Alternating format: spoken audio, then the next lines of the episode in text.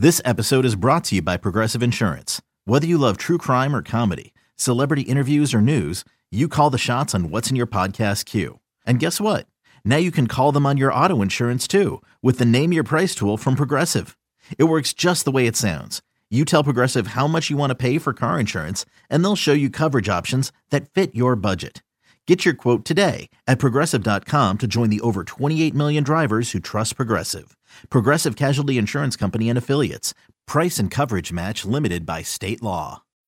When you need mealtime inspiration, it's worth shopping Kroger, where you'll find over 30,000 mouthwatering choices that excite your inner foodie. And no matter what tasty choice you make, you'll enjoy our everyday low prices, plus extra ways to save, like digital coupons worth over $600 each week. You can also save up to $1 off per gallon at the pump with fuel points. More savings and more inspiring flavors make shopping Kroger worth it every time. Kroger, fresh for everyone. Fuel restrictions apply.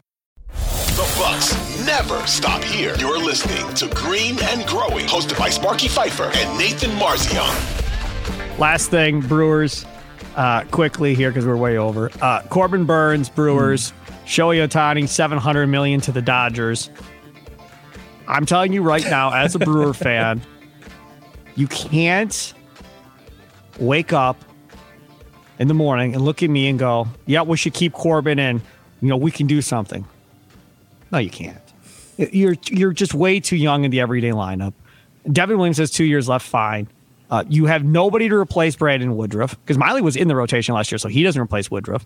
You know, unless you trade for a Shane Bieber uh, or a Glasnow or something like that, which they're not going to do because they're not serious. No. Um, you're not going to contend by keeping Corbin Burnes. And the latest report from our Audacy Sports insider Jon Heyman says, as of Sunday night, now they're planning on keeping him, which is beyond dumb.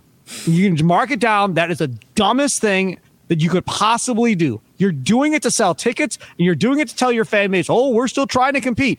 That's why you're doing it. But in realistic terms, you should go to the highest offer. I don't give a damn if the highest offer is whatever you want to call uh, Craig Counsell uh, down there in Chicago. If the highest offer is that team, fine. Then give them to Chicago and take back the best prospect package you can. If it's the Cardinals, then give him to the Cardinals. I don't care. He pitches every fifth day.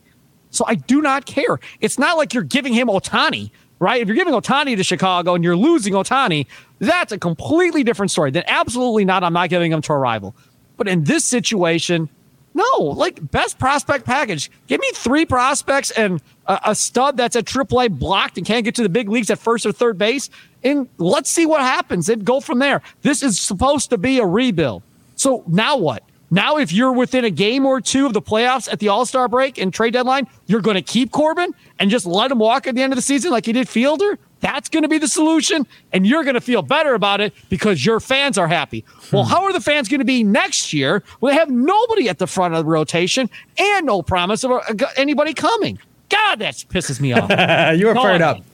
All right, so so eh, first of all, the Brewers do not think of this as a rebuild, and I know that that we kind of sort of accepted that when, especially when Woodruff got hurt. But the Brewers have never said, and I don't think are even thinking about this season as a rebuild. So that partially informs what they're doing. You know, they looked at last year. Woodruff was obviously incredible, but he only made 11 starts, and that's the type of thing that you can kind of fill that void. If you are, if you say to yourself, we were a 92 win team, mostly young players. If we bring a lot of those guys back, we could probably still win 92 games if if we run it back. I do think it's prudent to trade Corbin Burnes now, but only because I think what you would get at the trade deadline versus now is considerable enough to really you know to, to really want to explore that. I do think there are teams that would be willing to give up a pretty good package. I don't think it would be now because there's still Blake Snell, Jordan Montgomery, there's still guys that are available on the free agent market that I think could be option A for a lot of these he know, won a Cy Young teams. award a couple years ago. Yeah, but if you're gonna eh, for for a team like the Giants or the the Rangers, like money is still easier to part with than your your up and coming prospects. I would say that once those guys are gone, teams are going to be like, hey, we didn't get one of our guys, so now we're going to really explore going for a big fish in the trade market. That being Corbin Burnes, but but I don't know. I mean, I you know, if the Brewers would finally just spend some money, finally, and get like Rhys Hoskins at first base and Mitch Garver as like a catcher DH type, then that's a really good baseball team. And then they should bring Corbin Burnes back and figure it out. Maybe they trade him at the deadline. Maybe they don't. Maybe they do let him walk like Prince Fielder. I I doubt that's. I don't think we get that far, but I, I don't know. Um, Another day is here, and you're ready for it. What to wear? Check. Breakfast, lunch, and dinner? Check. Planning for what's next and how to save for it? That's where Bank of America can help. For your financial to-dos, Bank of America has experts ready to help get you closer to your goals. Get started at one of our local financial centers or 24-7 in our mobile banking app. Find a location near you at bankofamerica.com slash talk to us. What would you like the power to do? Mobile banking requires downloading the app and is only available for select devices. Message and data rates may apply. Bank of America and a member FDIC. You know, I was just having this interesting conversation. You're talking about uh, sort of serving the fans with with Curt Hogg on our Microbrew podcast about how much this team is like the Tampa Bay Rays, which is a team that doesn't have a, a, a rabid fan base, but does do really well with player development. The Brewers haven't always been great with player development, but they're getting there. And then just they, they just don't take on long term contracts. They don't keep guys, you know, past their due date, so to speak, and they they trade these guys and then get younger. They stay young.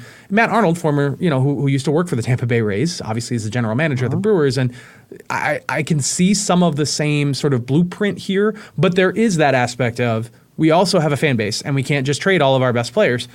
You know, I don't think they normally do trade all their their best players. I mean, I, I don't think there's any chance Burnes comes back, so I think he's a special case where they, they have to. They have to, I think.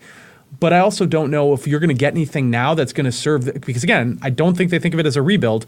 I don't think you're going to get anybody for Burnes that's going to help you win baseball games in 2024.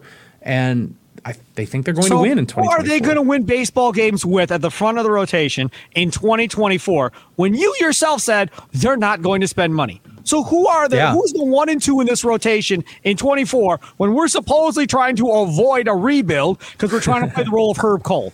Why?